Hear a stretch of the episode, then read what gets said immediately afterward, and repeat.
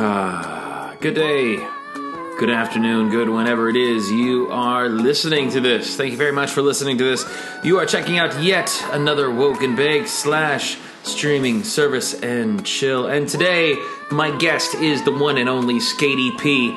Skatey P, as opposed to you know who might be the real Triple C, aka the coolest cat in creation. Skatey P, aka Skate God, is a Seattle based musical artist originally from Anchorage, Alaska. And on this podcast, we discuss his new album, his relationship with Seattle artist Vitamin D. And as an Alaskan, I can tell you that we all need a little bit more vitamin D in our lives. There is a reason Skate God receives a lot of love from Anchorage fans despite heading south many moons ago, and in return, he rigorously defends the city he comes from. On this podcast, we learn about how Skatey became the hero in Anchorage basketball legend Mario Chalmers' children's book, as well as his new album, All G's Go to Heaven, which, by the way, is out now across all streaming platforms. And we also discuss uh, some of the music that we shared with each other. Now, I've included a link to all of the subjects we talk about below, as well as links to the music that we shared.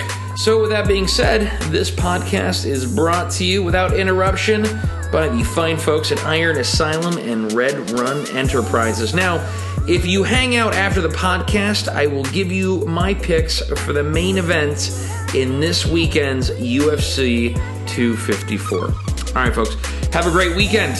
Also, it's worth noting that the music you are listening to now comes courtesy of Skate God.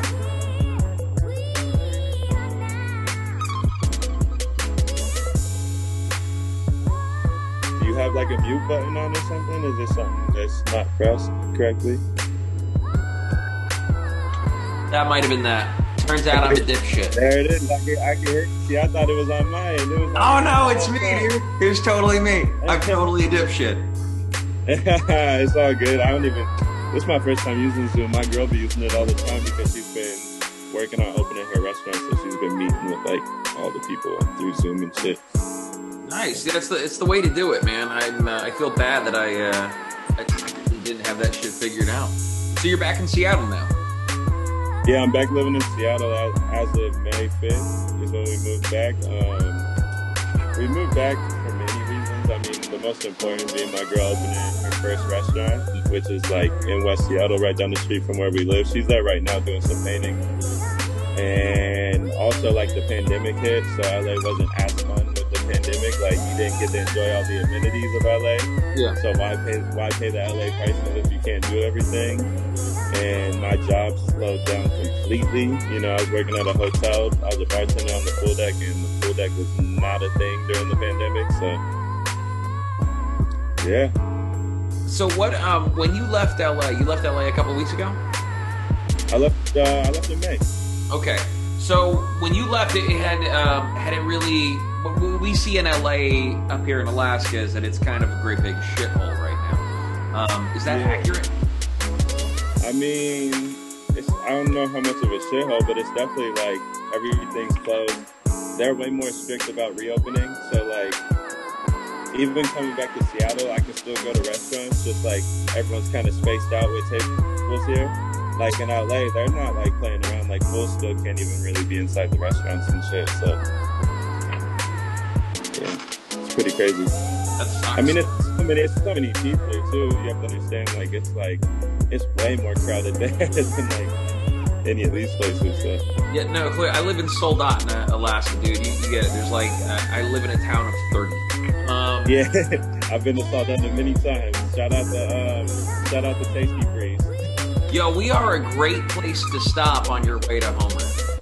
Yeah, If you're like, I got to go to the bathroom or to a grocery store, we have a choice of grocery stores and many public restrooms.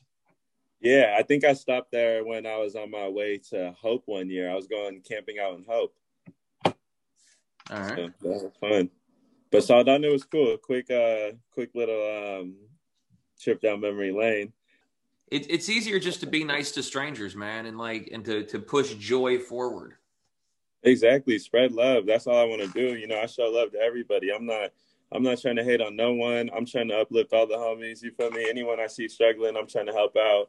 Uh, that and that's just what it is. Everyone should move like that because if everyone moved like that, you know, shit would just be popping for everybody. So. Well, I I agree uh, 100%, but we need to get to what we need to get to, and that is the reason we are having this discussion today. I didn't I didn't even know this this thing was coming out. Let me I want to I want to pronounce Nobody. it properly. All G's go to heaven. Yeah, all G's go to heaven. Uh, courtesy of the one and only Skatey P, just released like a week ago. Uh, two days ago. Yesterday. Okay, yeah, less than that. Less no, than it was yesterday. No, yesterday. It came out yesterday. Yeah. Ah, ah. Yeah. Really not paying attention. Um, Yeah. Let's talk about it. How did this project come to be? Um, you know, it, it it doesn't seem like that long ago. I guess it was about a year that uh, Skateland came out.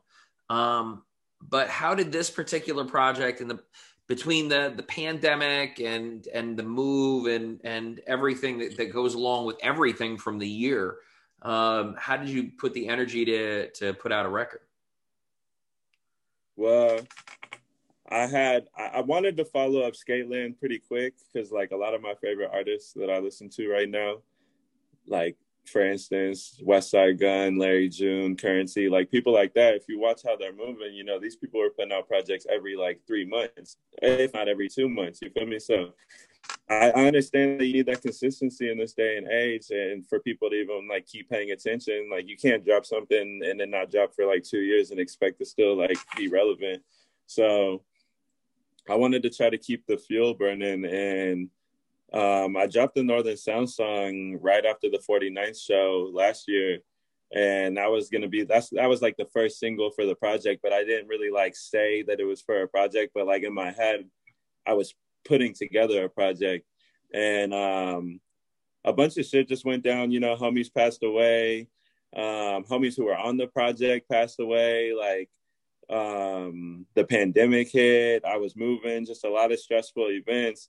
And i wanted to try to like put that into some songs. I wanted it to be seven songs. I had more than seven. I probably had like 10 but i wanted seven just because like all g's go to heaven seven tracks you know just made more sense um, and I tried to pick like the most solid seven, and I feel like I did because the response has been great, and it's it's a much more personal project than Skateland. Skateland was more just like fun with the homies, like just running around, just being wild. This one was more like, all right, let me like write some shit that actually means something, and um, and yeah, that's what I did, and I didn't have any expectations. I didn't even put a release date. I didn't like do anything. I was just like, I just wanted to, you know. I feel like at a time like this, like I feel weird promoting something or like, oh, my album comes out in a month. Like, be on the lookout with all this shit going on in the world. I didn't want to be like trying to do all that. So I was just out of nowhere. I was like, all right, I'm just gonna wake up and just post this shit and see if people fuck with it. So that's that was my that was my approach. Sorry about that. I, I didn't mean to cut you off. Oh no, it's cool. I just said that was my approach. All right. Um, I yeah, and and I think it I think it worked. Um, you can tell that um, you've you've gotten more comfortable with your flow and with your delivery and playing with um, with your voice more than you were uh, on Skateland. Like this is it's there's definitely an artistic progression from one album uh, to the next. Is everything from features to the way the, the way the beats sound, the, the beats that you produced, they sound like the natural progression of the beats you produced on Skateland. I, I noticed that aside from you, it's not a lot of like returning uh, folks uh, as Hmm. far as production goes. Um, was that important? Yeah, I think it's important to I think it's important when like creating music to try to create with like with people you actually know. Or if you don't create with someone you know, say you met someone over the internet, at least like create a relationship with them, you know? Because that's gonna go a lot further in the long run. If you if you could create a relationship with some with certain producers or certain artists that you like that you also know or you know and can work together instead of like paying for a feature or buying beats from anonymous producers online. I think there's just more chemistry there. And I want to keep that kind of in my catalog for the long run. You know, every once in a while, I definitely want to like reach out and like maybe buy a beat from a producer I really like. But, you know, starting out, I think it's important to kind of try to form a team and that's what I've been trying to do, and that's kind of what I like. That was my aim with this project was to start A3G, which is All Gold Gutter Gang, um, and that's like the new brand slash gang slash crew slash just lifestyle that me and all the homies are going by now in memory of my little cousin T Gutter who passed away back in 2018. And um, yeah, I I wanted to create a circle around A3G and just like, you know, take it as far as we can. And um, and like I said, I still don't have any expectations. At the end of the day, this is all fun for me. Like the if I get like love back from it, or if like shit like makes numbers, or if I make some money off it, or if I if someone wants to book me for a show, that's awesome. Like I'm fucking stoked. But like I'm not even thinking about that kind of shit. I'm just doing this shit because it's fun. Like I literally just love to make music. So yeah. Um, so as far as artists that uh, you've collaborated with, um, for uh, for example, on the the last time on Skateland, uh, Polyester, uh, the Saint, um, with um, the features on this album, how did you collab? How did you pick them out, or how did they how did they work out? All right, let's go with the first one. Uh, Black right. Prohibition. Uh, there's someone speaking, you know, some knowledge at the second half of the song, and that's uh, Vitamin D.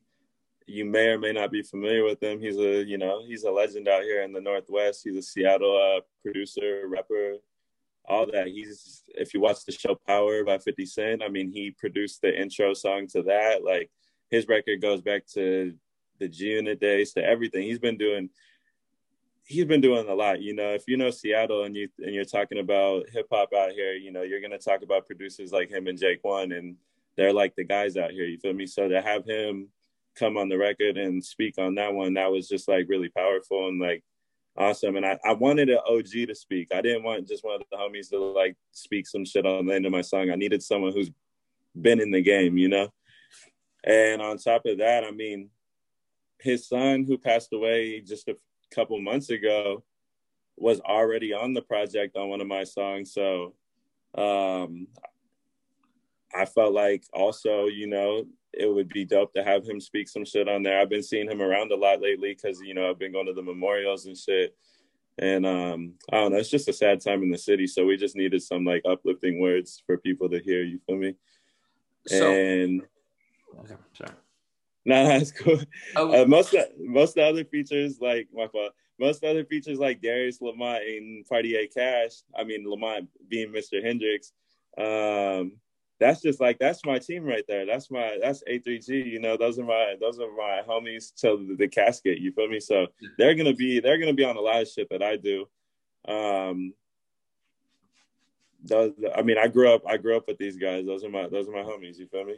Oh, I've been a fan of Darius for a while, and I get excited every time you guys uh, link up for pretty much anything. There were um, a couple of things I wanted to ask you about, Northern Sound being one of them, and because um, I'm trying to, it's a very visual song. A lot of the lyrics um, talking about very specific things, like the window being down. Um, and and I don't know if I got the lyric wrong, but if I understand correctly, there's a, there's a young lady rolling a joint, or somebody is rolling. There's a joint being yeah. but yeah. the windows are down. How do you do that? Because the windows are down in the front seat and she's in the back seat rolling. Oh, okay. All right. The, All right. The window, the windows aren't down the back seat. The, the the girls are in the back. Me and my homies are in the front. You feel me? Okay. We're rolling with the win- We're rolling with the windows down because we're slapping the music and we want everybody to hear it. All right, trying to get the visual down. I didn't want there to be like a loss of a loss of good flour. Um, all nah, right. it, it, nah, it's funny because when I when I first wrote that, I thought about that too. I was like, damn, this is gonna be kind of confusing because how are you rolling up with the windows down? The weed's gonna the weed's gonna fly out the window. But we fucking know, answered not, it, man. We answered yeah, it. Yeah, not not not all the windows are rolled down. But if you ever see me riding when I'm rolling around Seattle in my you know my little '87, I'm always with the window down. That because you know I just love I like I want the fresh air coming in the car, and then also like I'm slapping some shit. I'm trying to get people to hear it. Then you so. can have pre rolls. You can go buy a pre roll, and uh, I mean you don't have to worry about rolling a joint in the car. That's true. That's true. Yeah. Hey, but I mean, uh, on some real shit, though, I'm not even like a big smoker either. So like, you know, I'm just. I'm, I'm, I'm, rapping those lines for other people. You're driving. Yeah. You're responsible. You are the responsible yeah. adult in that situation, and we are grateful for folks like you, Skatey. We are grateful. Yeah, but also, man, fuck, fuck, yeah, but fuck that. Smoking and driving is not a DUI. All I'm saying is that you're the responsible one, sir, and and from one adult to another, just grateful you're out there uh, keeping us safe. Yeah, not for sure. um, so um when you uh you mentioned i don't know if we can talk about this on the podcast you mentioned you're working on a new project. Can you talk about that yeah oh we, we can definitely talk about that. So i'm working on i'm working on the third project right now. It's going to be a four track ep all produced by my homie brain jones. I don't know if y'all are familiar with brain but if you aren't he was originally a sky division member along with me Keezy and darius and all them and um he sent me a pack of beats recently and just like just to like pick one to rap on and I ended up liking all of them. So I just sat down and wrote like three songs in one day and then wrote the other one another day. And it's pretty much right now it's no features. Right now it's just me, just like four tracks, just all me rapping songs. And I may or may not get a feature on there. I'm gonna work on that. Now if I do get a feature on there, I kind of want to reach out to somebody, you know, somebody that's gonna, you know, bring in some pull as well. So we'll see about that. But um I've been recording with Jay Battle for like the past how many years? I don't even know. I think I'm gonna do the next project with Vitamin D just to like just to try something new. I've been doing the same thing for a while now. So um so I'm really excited about that. That's gonna be a dope one. That one's way more on some like West Coast like player shit. Um yeah, it's hella it's hella soulful, but also like West Coast and jiggy. Like you're definitely like bouncing around to this one. Like it's gonna be fun. It's gonna be less serious than the one I just put out. I appreciate that you sent me something with Harry Fraud production. By the way, Harry Fraud is one of the most slept on producers um, in in music. I know people sleep on Statik Selektah as a producer, but they really sleep on Harry Fraud. Um, his uh, his album uh, um, with uh, with Action Bronson is uh, one mm-hmm. of my favorite records. I record, The Rockers, uh, mm-hmm. with Wiz Khalifa. Yo, Harry Fraud is the goat. Harry Fraud stuff with currency. Um, you know, currency just one of those dudes who isn't married to one production sound that he's going to rap on. Um, yeah. And also, I think you, you, were the one that put me on to, uh, to Michael Christmas, if I'm not mistaken. Oh yeah, Michael um, Christmas too, out from Boston. Also, now uh, messing with Statik Selektah. So yeah, I go. think they just put out a joint. I'm pretty sure. Um, they did one with Brady Watts. Uh, I think it was a Brady Watts joint. Um, I think they, I think there is something with Statik Selektah, just because I think if you're a rapper on the East Coast, you haven't actually done anything until you've recorded a, an album with Statik Selektah. Um, Pretty much at this point, as, as, of the last decade, yeah. yeah, Lecrae has a record with Statik Selektah. Like, I mean, I mean, Bun B's record with Statik Select is one of my favorite um, albums of of 2019. Um, Statik is just a Statik, hell of a Statik. Statik is like Statik is like one of the few guys that's like super active in the game, like production wise, that is keeping like the scratching on the like beats alive. You feel me? Like not many yeah. producers are doing that, and I feel like he's one of the few. So that's like that's cool. He he kind of he kind of is like carrying on the like DJ Premier, you know, kind of vibe. So I, I, respect that about him. Well, he also uses his platform to promote a lot of new artists. A lot of guys that I've really gotten into over the last, you know, two years or so, guys like Nems. Um, I was exposed to their music because of Statik Selektah, because he was consistent yeah because he was consistently releasing music uh, whether it was a production for somebody else or you know one of his records um, mm-hmm.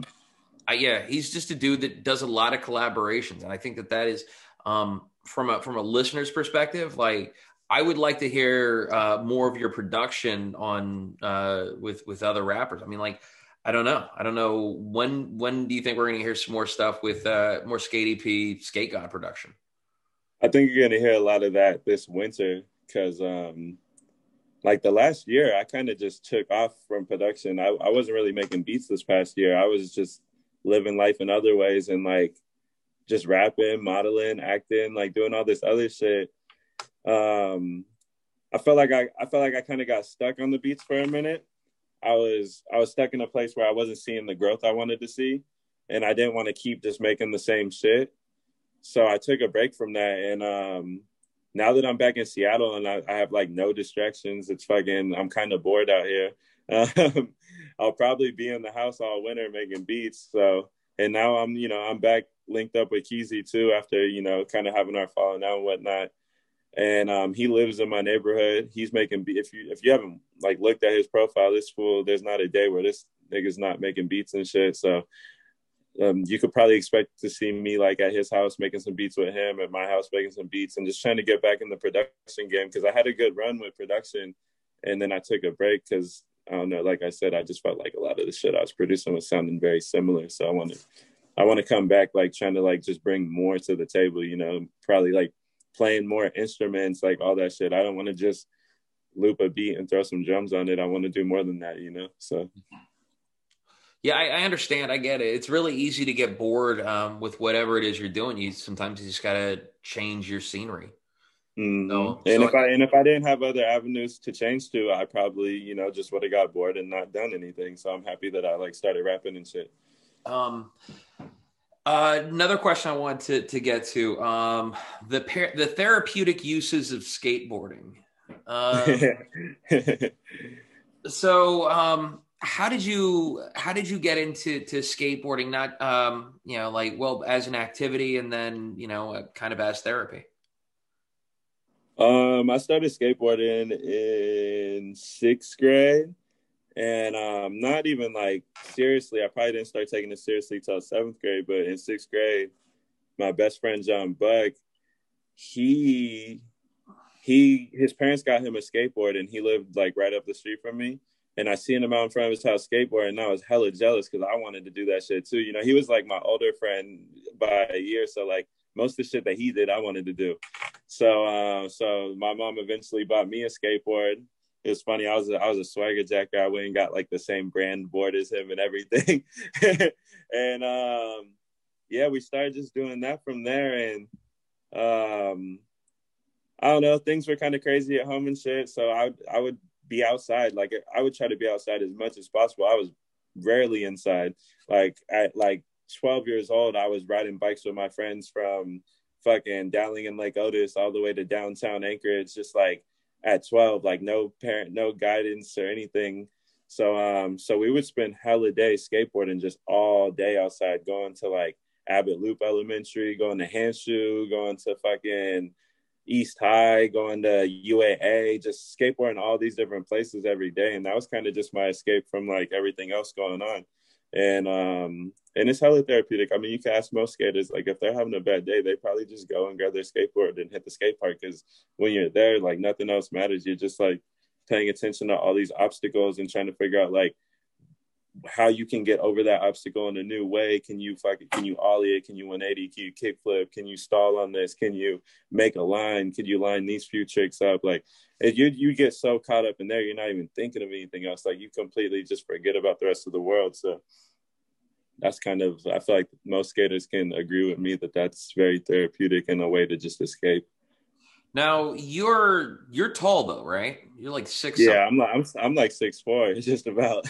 so, so are you are you on a longer board or like I mean I do I, I do skate longer boards. It's not a long board. It's yeah, yeah like but a, a longer board. Like yeah, I, yeah, yeah. I have a fatter I, board. You know, like yeah, I'm de- I'm definitely on fatter boards. I'm skating eight point I'm skating 8.63 right now. I was skating 8.5s, but I moved up to 8.63. Sometimes I'll get an 8.7. I haven't done the nines yet. If you ask any skateboarder, a nine is like that's that that's gonna be hard to that's gonna yeah, that's gonna be hard to kickflip. But motherfuckers, you'd be surprised. Some of these pros be on them nine them nine inch boards doing crazy shit. Well, okay. Uh, so, so think about it. Think about it from like a training or from any kind of like weightlifting perspective. If you're used to doing kick flips if you're practicing on a heavier board with heavier trucks, um, mm-hmm. um, you know that by the time you go for that that lower um, that lower uh, that that that thinner board, um, your your your your kick is going to be harder. Oh, way harder. You're you, if you're doing kick flips on a fucking nine, once you go back to an eight, you're doing like triple kick flips with ease. Yeah, yeah. So it's you know it's like eh, I don't know if you ever noticed like when dudes lose a lot of weight and they still have these monster calves. They're not like Yeah. less strong. They're still they used to carry around a lot more weight than than they do now, but they're still like really strong down there. Yeah, so you definitely build that muscle skate in the big Yeah, deck. So you, you'll get used to it. I could see that as I could totally see that as a tool as a training tool. You know, it's Yeah. like it's like train with heavier boxing gloves. I mean, do you have do you have a skateboard? I do actually. I'm not the one I'm currently.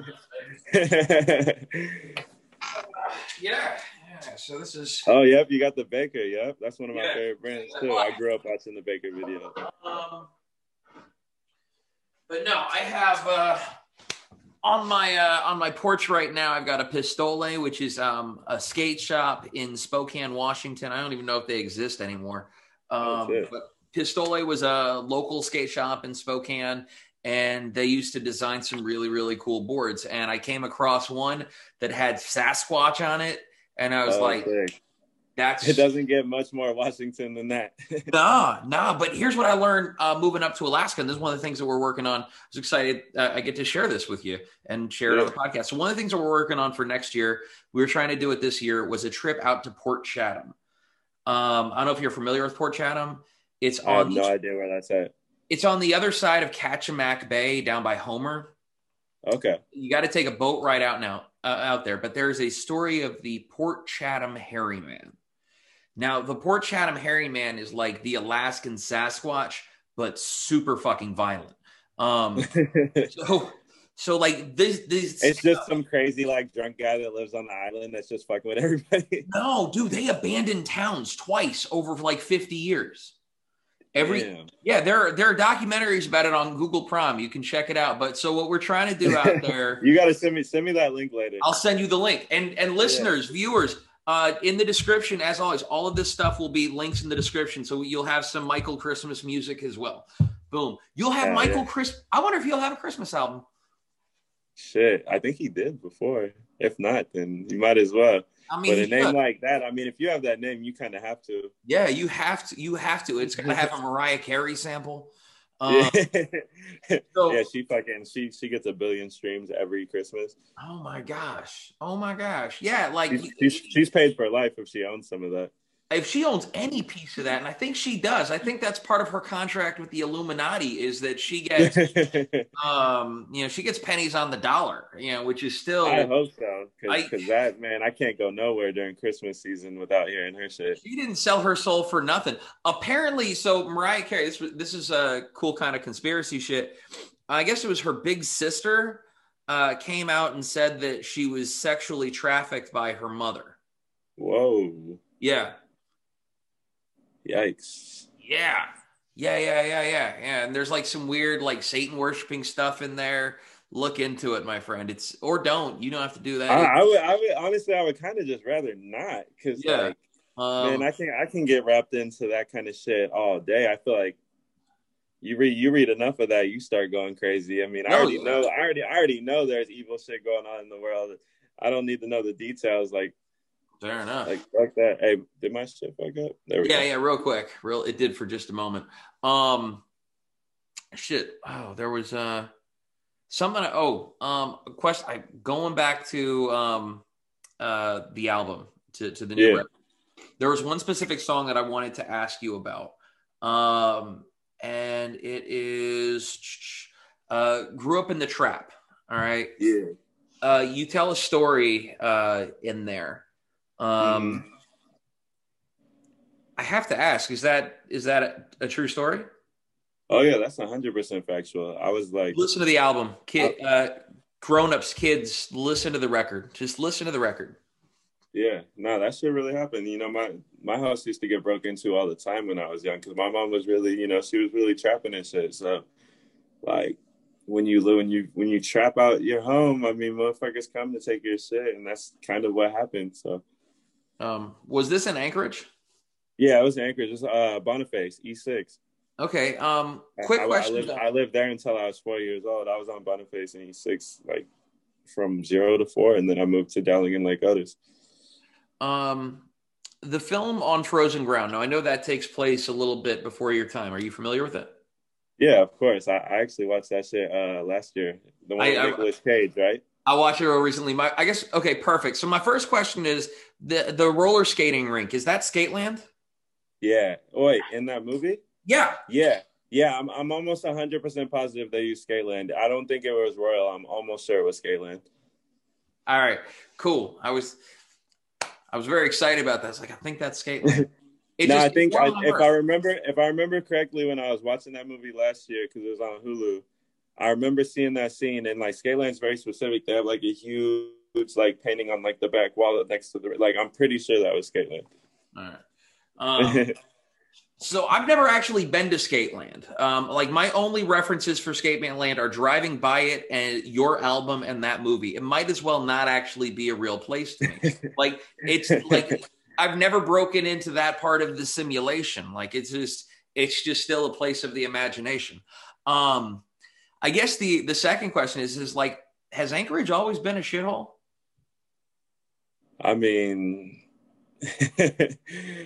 I don't know if I want to call it a shithole. I like Anchorage. It's hella fun. It's cool. I love Anchorage, but um, it's definitely always been pretty run down. Um, maybe like I mean, rough. Uh, it's it, it, it, seems like a dangerous place to like be a pro- like a terrible place to be a prostitute in February. Oh, for sure. Like motherfuckers are crazy. Like I think I think Alaska, Anchorage in specific, I think has like some of the highest like rape crimes in all of America. So I don't know. It's definitely extremely dangerous to be a sex worker out there. Um, but but at the same time, motherfuckers, you know, they gotta get it by any means. You don't know. So I mean, if they want to take that risk, that's that's on them. I'm not down to them. Motherfuckers got to get it. So fair enough. Yeah. it's a risky business. It's a risky business. All right. Um, I don't want. I don't want to like, and I don't know if we're anywhere near ending this or if we're ending this, but like, I don't want to end this anywhere near down. The what are your favorite things to do? You say Anchorage is the most fun. Is a, is a fun place to be. I'm up there with my wife. We've got no kids. Tell me five good things to like five ways we're gonna have fun. Someone from out of town going into Anchorage. They're going in. They're flying from I don't know Tokyo, and they're like, we, we're here for three days what are five awesome things according to Skatey P that we can do in and around the Anchorage area? Shit. All right. If my if my dad has his food truck popping, you definitely have to stop by uh by Dossman's Cajun Kitchen and get some gumbo because my dad is cooking the best gumbo in all of Alaska. If, I mean, I don't. Is that even a crazy thing to say? There's not that much competition, but um, also Hilltop Ski Resort. If it's the wintertime and you're visiting, you definitely got to go there. Um, you definitely have to go downtown to the hot dog stands and get a reindeer sausage hot dog. I'm plant based now, but I still recommend it because that's just a staple. You have to get that.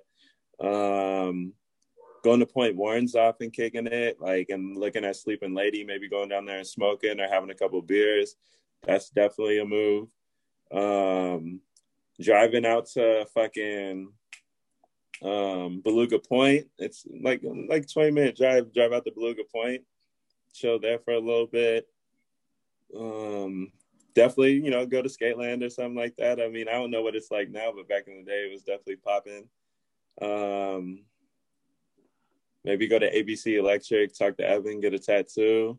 Uh, let me plug the homies real quick. Um, what else would be really sick to do? I mean, I mean, if you're already a beluga, go, right? going just just going out at night. If you like partying, you like drinking, and you go down the Fourth Avenue and just hit all the bars. Go to F Street, go to Pio, go to Bernie's, fucking go to Chilkoot, Charlie's, and Spenard, like or on fucking Midtown.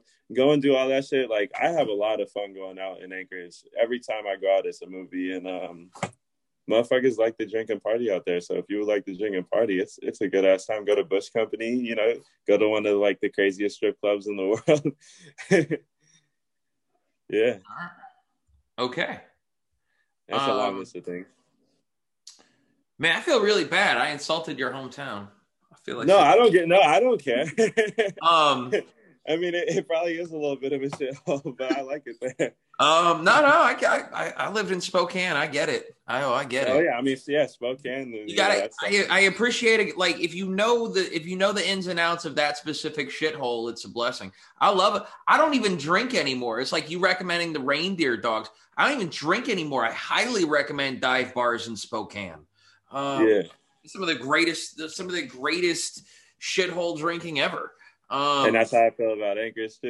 Yeah. you know, like I get it. Oh, I, I get it. Um, what is your girlfriend? Uh, sorry, we lost you for a quick sec. All right, it came back. Sorry, I thought the aliens took over Seattle. Um, no, no, no. I was getting a phone call, but I declined it. Fuck it. Oh, fuck yeah. Um, your girlfriend's restaurant. Tell me about the restaurant in Seattle. Um, so she's opening a plant-based restaurant. It's gonna be um, it's gonna be like it's gonna be fast cash, uh, um, very experimental. Um, no soy, no tofu, no fake meat, none of that shit. Everything is from veggies and fruits. Um, it's gonna be healthy, but also really tasty. It's not gonna shit is not gonna be unsalted. It's not no fucking white fucking bullshit. Like she's got some ethnicity in her. Um, you're gonna see a lot of dishes on her menu that you can't find at other places in Seattle, which is great because she makes like shit that we we eat out all the time and we haven't seen none of this shit. Um, it's gonna be super seasonal and as sustainable as possible. So everything's super local unless it just unless you just can't get it local. Um, and menu items will change. Like maybe jambalaya is on the menu during this season and it uses pumpkin instead of tomato. But when tomatoes are in season, it's going to use tomato. Like the, the menu will change all the time depending on the season. She will not use anything that's not in season. She does. She's super against that. Okay. So it's just it's a really really conscious restaurant. What are your thoughts on fake meat? Um, I mean, I'll I'll eat. I mean, I think it's not really that it's fake. It's just that you don't really want that. Like like soy and tofu, they're not fake. They're real. They real vegetables. You know, they come from the ground. But the way that they're made is that they're super processed. So if you're gonna eat hella processed veggies like soy, which come from like soybeans, or if you're gonna eat hella processed tofu, then I mean that's on you. But it's but that's just like that's like that's vegan junk food. You know, that's that's it's basically like you went to McDonald's or Burger King and got a Mc McDouble or something. You know, that's just hella processed food. I mean, so, like, like the Beyond Burger stuff, but yeah, okay. Oh no, the Beyond Burger, Beyond Burgers, I'm 100 percent with because there's no soy or any of that in there. Uh, Beyond Burger, the main source of protein is pea protein, and and that's that's actually a really good brand. I fuck with them. Okay, I had um, I have a friend. Uh, she, I, I believe she's she's also does fish now, but she was a vegan for a very long time, and she said that her issue was it with it was like even just that it was connected to the sound and the coloring, and that it looked like a burger. I don't know. Yeah, yeah, no, they they they did a pretty good job with the Beyond Burgers. I actually met uh, one of the guys who invented it when I was in LA. He used to come to my uh, work and drink, and I remember he was we were talking shit, but um but no, that shit's pretty dope. It, it, does look just like it, and like that. At first, that shit used to gross me out when I used to get it, because I was already like I was already plant based for a couple years, and I remember the first time I had a Beyond Burger, I was looking at that shit and I was skeptical. I was like, this shit looks too much like meat. Like I haven't had meat in a couple years, so now I'm kind of grossed out by the way it looks. So I'm like, I'm like, damn, that's too close. But then like I got used to it, and I eat that shit now. So, what pushed you down to uh, being plant based, or push you in that direction?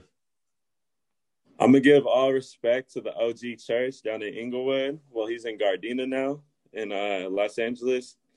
Um, he was my barber at the time when I was down in LA, and he was like the first black person that like wasn't a fucking geek or nerd. Like this is like this is a, a street nigga who niggas respect down there. You feel me? Like like he's respected in LA, and he would every day I was in the barbershop getting my hair cut, rambling on and on about health shit. He just got super health conscious when he turned 40. He was like 41 at the time. He used to be kind of overweight and shit too. And now he's all buff and natural dreads and all that shit, just as healthy and natural as any like person anybody could be. and I would listen to him every day when I'm in the barbershop trying to preach to all the other brothers in there, you know, just like, yo, y'all got to get off this shit. Y'all got to do this. Listen, look at these facts, like bringing up charts, like showing everyone everything and just like being this and that. And I would just listen to him. He was so passionate about it that I was like, all right, I want to try that. Me and my girl, neither of us were doing that. I came home one day after getting my haircut by him and I was like, yo, like church has been like talking some shit. Like, and, and it, and like what he's saying is not like far fetched. Like, so, um, so I brought like the idea home and then that documentary that Leonardo DiCaprio fucking, uh, produced that, um, that fucking, uh, what is it called? Cowspiracy um, you know, we started watching that, and this was at a time when like we were still kind of new to California, and you know they kind of had like a little shortage of water for a while down in Southern California, and like this Cowspiracy documentary was huge on that, and kind of just explained how cattle farming was like just like the ins and outs of it and how bad it was not only for the environment and the air but also for the water shortage you know so um, I don't know. We just kind of after watching that shit, it was like we are like, all right, fuck it, let's like let's try it. Like let's just see what it's like. And um, you know, we didn't go full on at first. We would like maybe just not eat like certain meat, but still eat other meat, you know. And then we eventually cut that, and we're, we're still eating cheese, still eating, drinking milk and shit like that, and just throughout the months, we just cut one thing after another. So like we cut all of it and eventually just like became grossed out by the shit. Just reading more, we are reading books, we we're doing all that shit. And we're just like, man, this shit's kind of gross. Like I like I'm not against I'm against the industry. I'm not against like hunting. If you're if you're in Alaska and you're hunting, you're going and getting your own shit. That's tight. Like I have no I think I'm losing you. Be a meat eater and only eat good meat.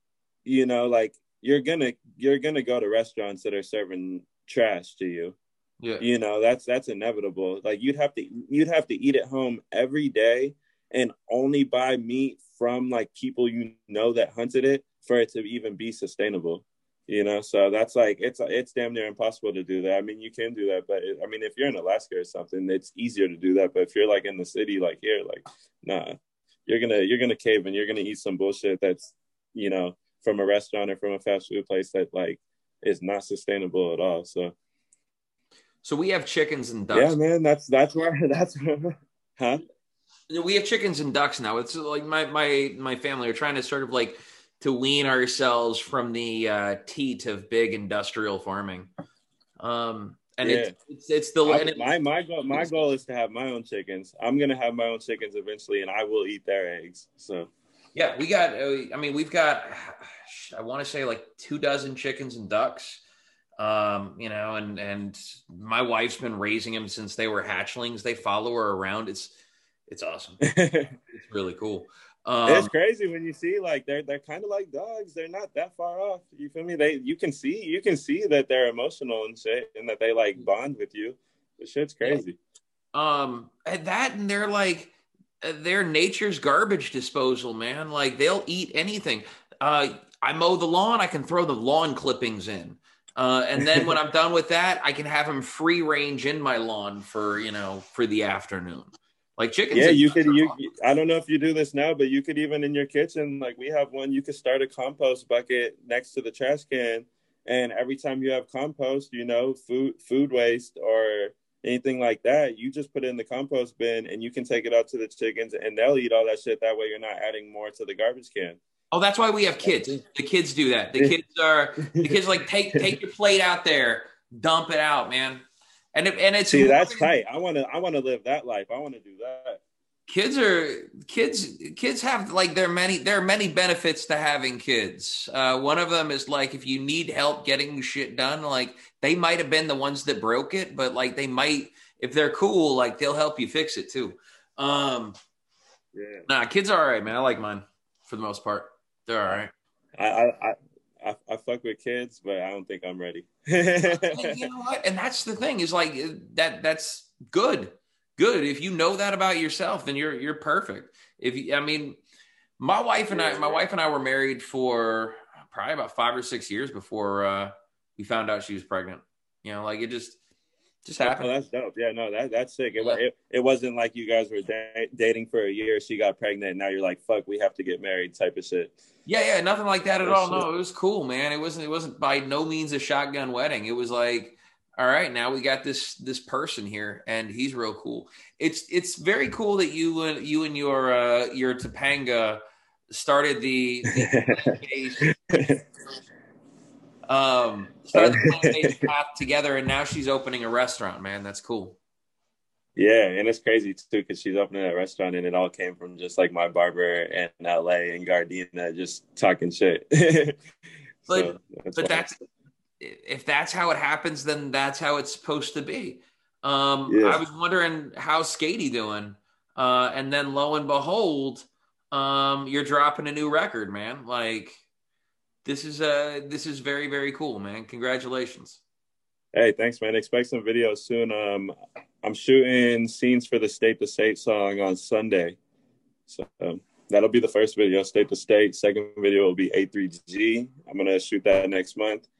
And if I can make it happen, I'm trying to come to Anchorage in December and shoot the Northern Sound video with Darius. So that'll be, those will probably be the only three videos off the project. So. Oh. As far as A3G, are we looking, or should we, should we, we be expecting, uh, an A3G uh, Griselda type record anytime soon? Oh, 100%. I mean, I don't know how soon, but definitely next year. Like 100% next year, there'll be an A3G project. Okay. Um, you mentioned on the last podcast that we had that you were heavily inspired by Dilla. Um, what producers do you listen to now? Who do you listen for? Ooh. All right, let's see. Active producers right now. Who am I a big fan of right now? I've been watching a lot of Cookin Soul's YouTube channel. He's been putting out a lot of dope beat tapes and shit. Um, there's this there's this dude named Astral Trap. He's out of Tacoma. Um, I've been listening to his shit. I actually sent you one of his links, and those links I sent you, um, his beats are tight. I, will probably end up buying a beat from him. Um, What's the wrong list? Jake One. I mean, I, I, probably said that last time. I've been watching all Jake One's beat videos that he puts out, and I get inspired every time, especially because he's here in Seattle. Um, who's inspiring me on the beats?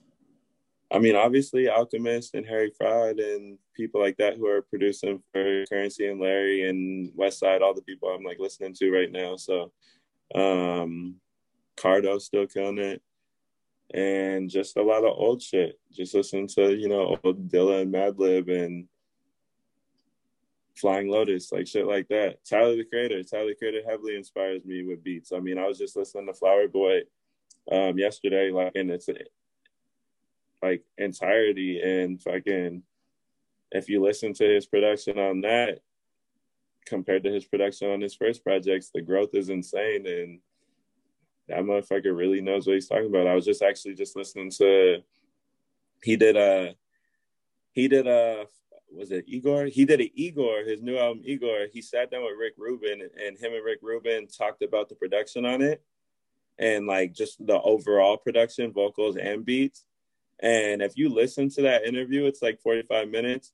To hear Rick Rubin and Tyler Creator nerd out about the music and just listen to the way they talk about it together, they're on such a different understanding than I am when it comes to that shit. That they're saying things in that interview, like Rick Rubin's like complimenting Tyler on how he did this and how that's important to like uh, a song that is gonna catch people's attention. I'm listening to that shit and I'm just like, damn, this is shit that I'm not even tapped into yet. Like these motherfuckers are on a whole nother level, you know. And I so that shit inspires me hella. So, um, if you like the Rick Rubin interviews, I'm sure you've probably heard it by now. Then his um, his interview with Andre 3000 uh, was phenomenal. Uh, and I by the way, shout have, out, I still haven't tuned in. That's a really good one. Um, and all of that comes from uh, Malcolm Gladwell. I'm not sure if you're familiar with Malcolm Gladwell. Uh, he wrote mm-hmm. The Tipping Point, David and Goliath. Um, I got one of his books upstairs that I'm supposed to be reading right now. Um, but he's a very, very, very smart dude. In fact, um, Macklemore mentions him on 10,000 Hours. Uh, and that comes from Okay. an idea that he pushed out where you, you know you've got to be practicing something for at least 10,000 hours before you become an artist. Um, Mm. and so that's what uh, Malcolm Malcolm Gladwell really pushed that. And then the tipping point, uh, he goes into like why your birthday is important if you're a hockey player. Um, Oh, wow. why- yeah. So being like when hockey leagues start and how old you're going to be when the hockey league starts, when you were born. If you were born uh, this in this month, you're not necessarily eligible for kindergarten to start this year. You're going to have to wait a year.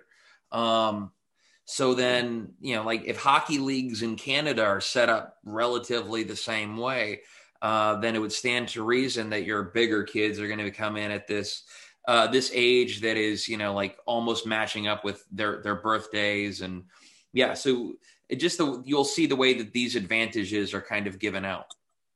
Like they're- Yeah, yeah, everything, everything's a fucking genetic lottery. Everything is a genetic lottery. I need to tune into that. That's the kind Yeah. of shit I'm I'm into right now. That sounds Yeah, tight. so check out Malcolm Gladwell. So, and that's the really cool thing about that Broken Record series uh, with Rick Rubin and, and Malcolm Gladwell, um, where they kind of interview artists. I believe it was the very first episode uh, where they broke down um, like um, uh, Cohen. Uh, he wrote Hallelujah. But anyway, the song Hallelujah uh, was originally like 85 verses. oh shit. Yeah. And so, like, um, Like Leonard, Leonard. Cohen. Leonard Cohen, the song Hallelujah had like 85 different verses. And uh, so Malcolm Gladwell did this broken record about how that particular song went on to be this iconic track like that, that just gets played and everyone has a, an emotional resonance with it. But we're not very familiar with Len- oh, most of us aren't familiar with leonard cohen's other work. But how did this record become that thing?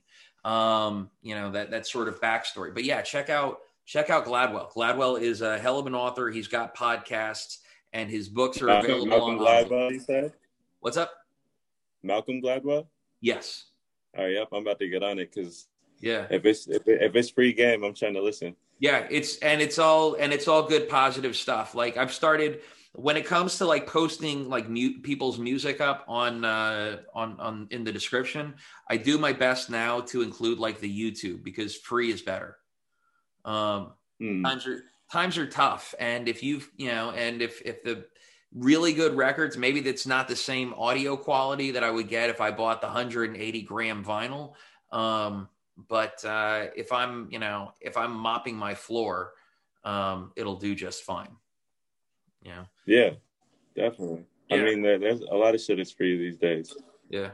But uh, free wisdom is Yeah, uh, I mean, and that's really the thing, right? Like, because if it turns out that it's bullshit, then it's wasted time, right? And time is the ultimate currency. You're never going to get that back. So as long as it's good wisdom, good positive wisdom, and stuff you're getting something from, um, then the rest of your life, whether it's your art or whatever, is going to reflect that. One hundred percent. I believe that. All right. Um, Skatey, I gotta go do husband and dad stuff. Thank you so much for your time. Hit me up when you've got the name of no, thanks. Hey, thank you for including me. Um, I'd love to have I'd love to have you on to uh to actually to review records, not but not from what I'm realizing. The more time I spend up here is that Alaska is essentially a small town, right? Like I, I'm sure you heard about Yeah. what happened with the mayor of Anchorage. Um, Dog, I did not need to see that motherfucker's booty. yeah. so so like, I, I live in Soldotna, and I know names that were like heavily associated with that because it Alaska is a small town. It- Yeah.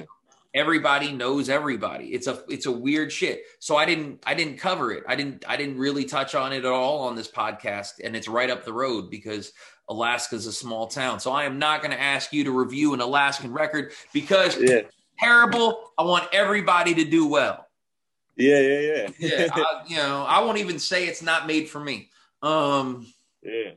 you know, I'm I'm definitely down to review some music. I, I I love music. I'll listen to anything, and I'm not like genre specific. I like you know I like a lot of shit. So a lot of good stuff. There's a lot of bad stuff, and the good stuff is always, always, always worth sharing. yeah, definitely. I'll keep sharing shit with you too. I sent you like a few links earlier. Yeah, you did. I'll I I'll keep- appreciate that. Um, yeah, I'll keep sending you shit that I that I'm fucking with right now. All right. Uh, what did you think of the El Michels Affair?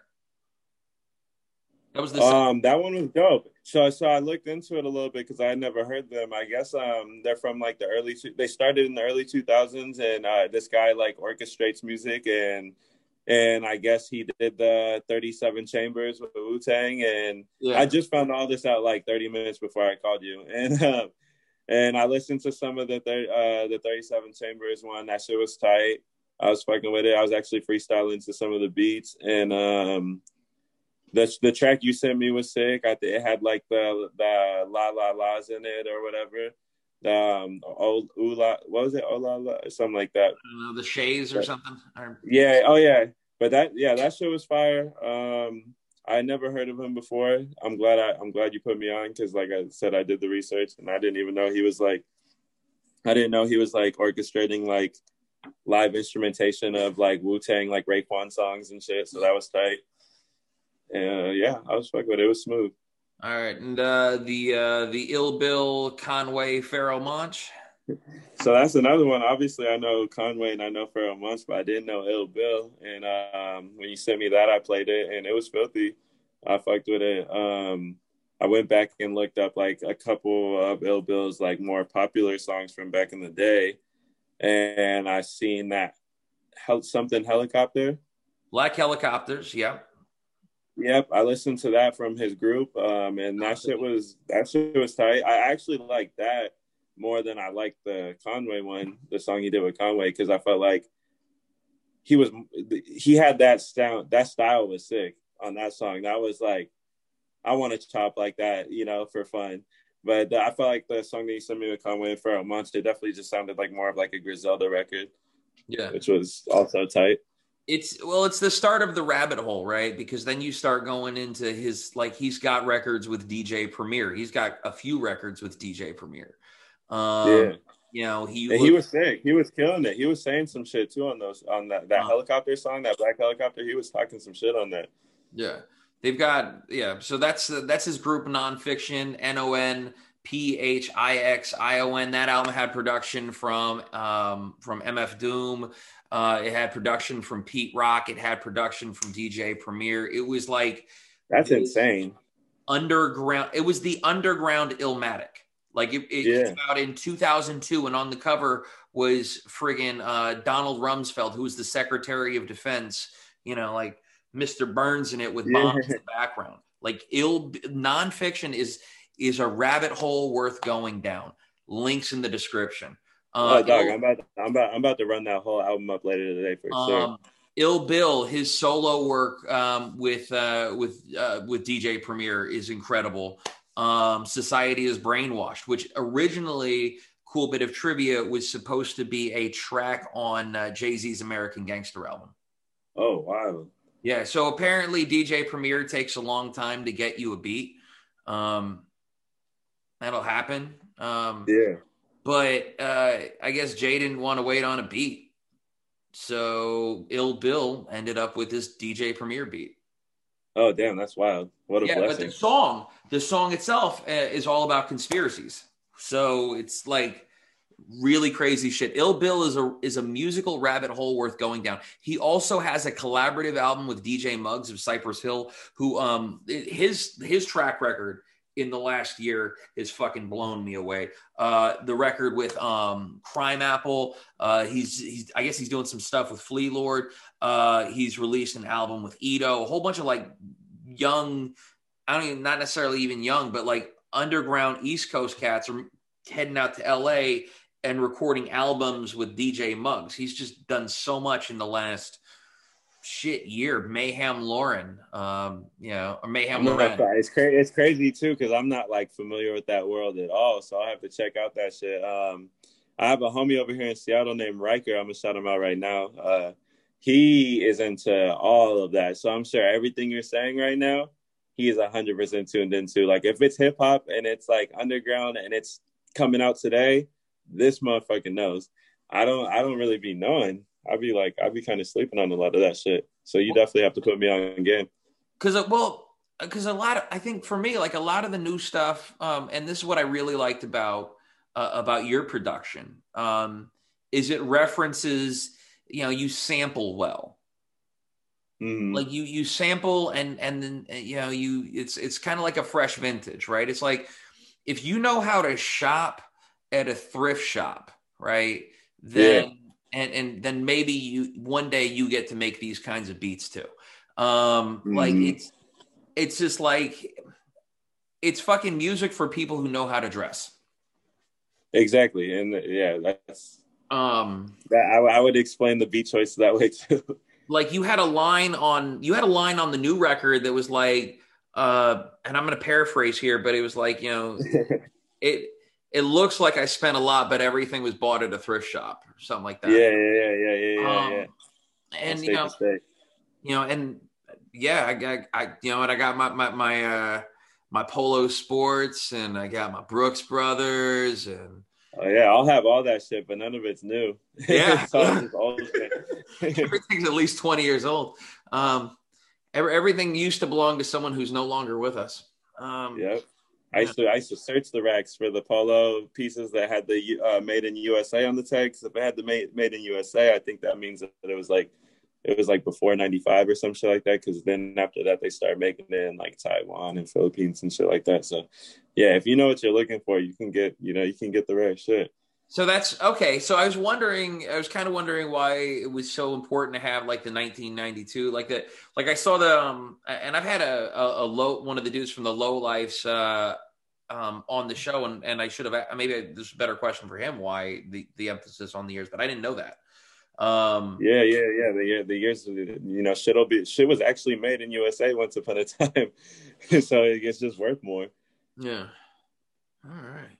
By the way, shout out to the low lives and, and Thurston Howell the third. Yep, yep, yep. Anyone on some vintage shit, I'm fucking with it. I'm about to start selling vintage clothes too. Next year, I'm gonna start a little shop. So that's I, gonna um, be fun. Yeah, I, I get excited every time a thrift shop follows me on Instagram. I'm like following back, like their virtual racks. You Yeah, know, uh, does this Karl Malone jersey still exist? Because Karl Malone has a house in, you in yeah, yeah. Yeah. I'm actually trying to um, I'm trying to get a fucking Duke jersey. I'm trying to get um, I'm trying to get a Trajan Langdon joint. Okay. That would be fire. I don't know if you're familiar, but he went to East Anchorage High School and he, you know, he played uh he played in the NBA and whatnot. Um, But that would be that would be fire.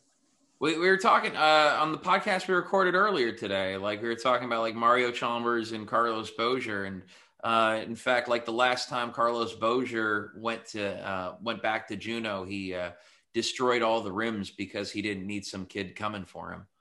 That's not true, by the way. That man runs. yeah, I, I I wouldn't imagine that would be true.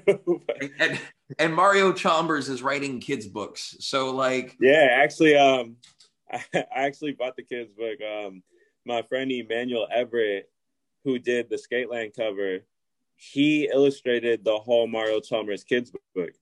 oh no shit. Yeah, so if you look if you if you look at me on Skateland, like the art, and then you look at the Mario Chalmers kids book, you'll see that the cartoons look very similar. Yo, you're the hero in Mario Chalmers kids book. Yeah. awesome. I mean, I don't know. You're about, his don't role know model. that, but but it's yeah, it's the same illustration for sure. That's awesome. That's that's very very. Man, that's so cool. I didn't know he used a, uh, like a local artist for that. Yeah, he used my homie, like one my homie who did the Departure Two cover for me and Keezy, did the Skateland cover, did the Skatey Perry cover. Same guy did this Mario Chalmers book. So Man, man, I'm I, I, I try man, I try to I try to keep it as Alaskan as possible. That's awesome. Um. All right, I'm gonna. I, I've said this like five times, man. I'm gonna let you roll. Thank you. Thank you so Yeah, much. Nah, thank nah, Um, thank you. I'm always down to nerd out on some shit. All right, brother. Have a great day. Have a great week, and, and enjoy your time in Seattle, man. Yeah, I'm tops, man. All right, thanks, William. All right. Peace, brother. Have a great day. Peace, bro. Yes, sir.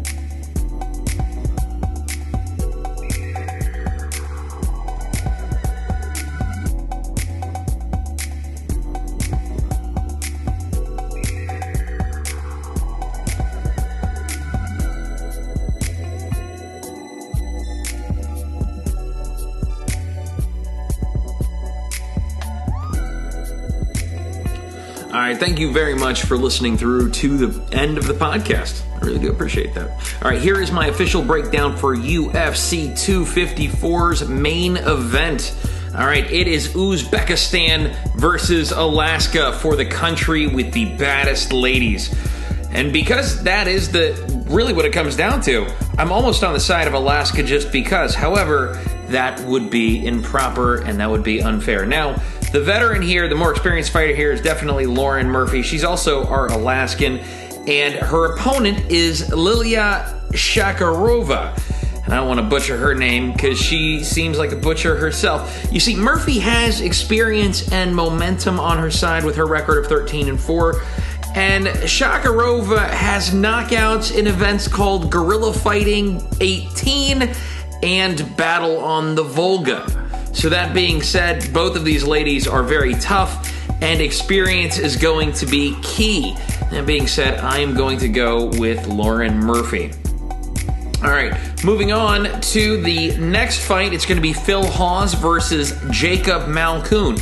Now, Hawes comes from the contender and really has a whole history of international competition to draw from. He's got a lot of experience for a guy that doesn't seemingly have a, a crazy extensive record of 8 and 2. However, Malkoun coming in at 4 and 0 is also, I think it's important to mention, a teammate of Robert Whitaker. So he also does not have a lot of experience, but he is coming from a camp with a very solid former champion on their hands.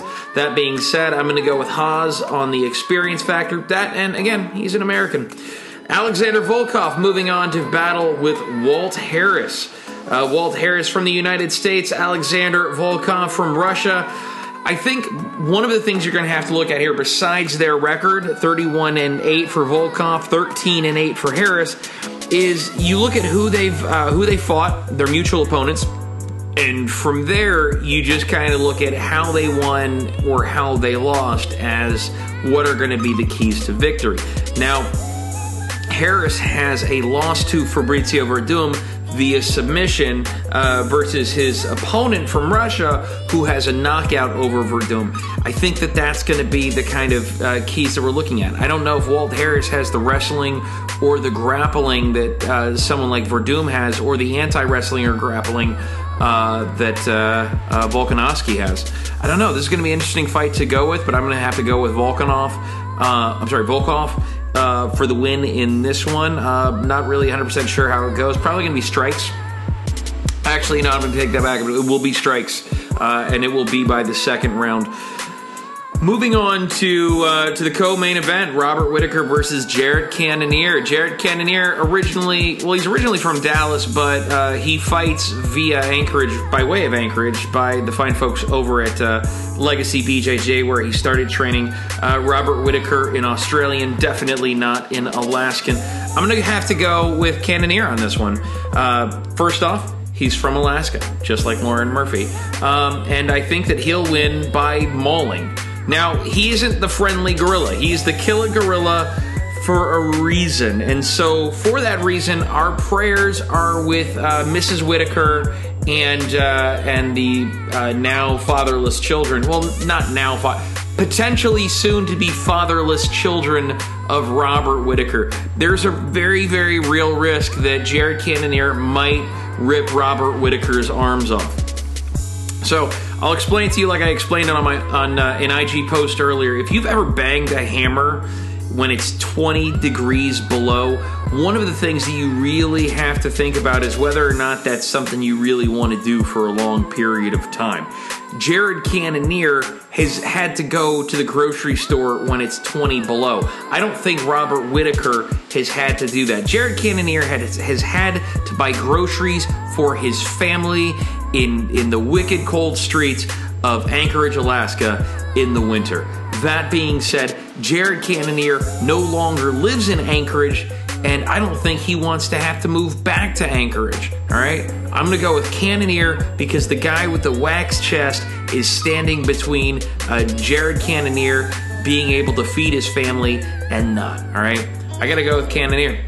Cannonier all day, every single day. Every day of the week, I go with Jared Cannonier in this fight. Now, moving on to the main event, the reason we are all here today, and the reason Mr. Dana White is saying that UFC 254 is tracking to be the highest grossing uh, UFC of all time. And I don't know. I, I probably. Uh, Khabib is one of the biggest athletes in the world, and Justin Gaethje is a hell of an opponent for him. And I think everyone is excited to see uh, what happens here. Now, I do believe that Justin Gaethje's uh, anti wrestling is good enough to fend off Khabib, And I do think that Justin Gaethje's wrestling, which we haven't seen, we have not seen Justin Gaethje get busy uh, with his wrestling in the UFC. And I think that we're going to see it. We're going to have to see Justin Gaethje hold Khabib off and uh, be able to keep it standing. And I think that that will be, you know, that'll be the key. Justin Gaethje is is going to move fast. He's got great coaches. Khabib's got a uh, great coaching. He's got great training partners. But I think what it's going to come down to is um, is Justin's anti wrestling. Uh, I'm excited to watch this fight. I'm I'm excited to see how it goes, but I'm going to go with Justin Gaethje, uh, fourth round TKO. But that being said, this is mixed martial arts and anything can happen. I've been wrong in the past. All right, folks. Uh, without further ado, I would like to say thank you to my supporters, my fantastic supporters, uh, the folks that I love so very, very, very, very much. We're going to start off with Iron Asylum, located at 35165 KB Drive behind Save You More. You can find them on Instagram and Facebook. The gym is open 24 hours a day. The number to call for more information 907 953 4720 for more information. That number again for more information 907 953 4720. And Red Run Cannabis Company, located on the Kenai Spur Highway. They are the growers of fine cannabis and the brewmeisters of Hashade, blueberry Hashade, and now strawberry Hashade. They also make canna caps, honey sticks, and peanut butter. Now, in store, they also carry flour and concentrates, including decarb oil and cartridges. Now, because Red Run has their own manufacturing facility, nobody can beat their prices. They also stock edibles from Lady Grey and Creative Confections, as well as CBD from Alaskan made Frontier CBD. Be sure to check out redruncannabiscompany.com for more information and weed maps for their current menu.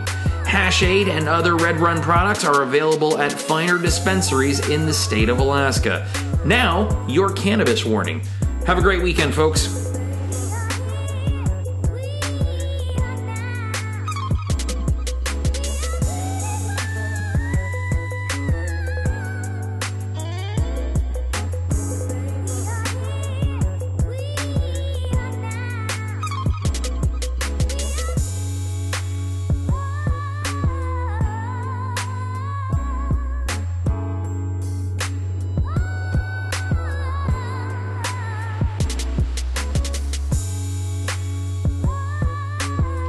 As per 3AAC 306.360, Alaska Marijuana Control Board Cannabis Use Warning A. Marijuana has intoxicating effects and may be habit forming and addictive. B. Marijuana impairs concentration, coordination, and judgment. Do not operate a vehicle or machinery under its influence. C. There are health risks associated with consumption of marijuana. D. For use by adults 21 and older, keep out of the reach of children. And E. Marijuana should not be used by women who are pregnant or breastfeeding. Red Run Cannabis Company, license 3A10056. Red Run Cannabis Cultivators, a license 4A10052. Red Run Cannabis Cultivators, license 5A19372. 5455 Kenai Spur Highway 12156 Kenai Spur Highway, Kenai, Alaska 99611.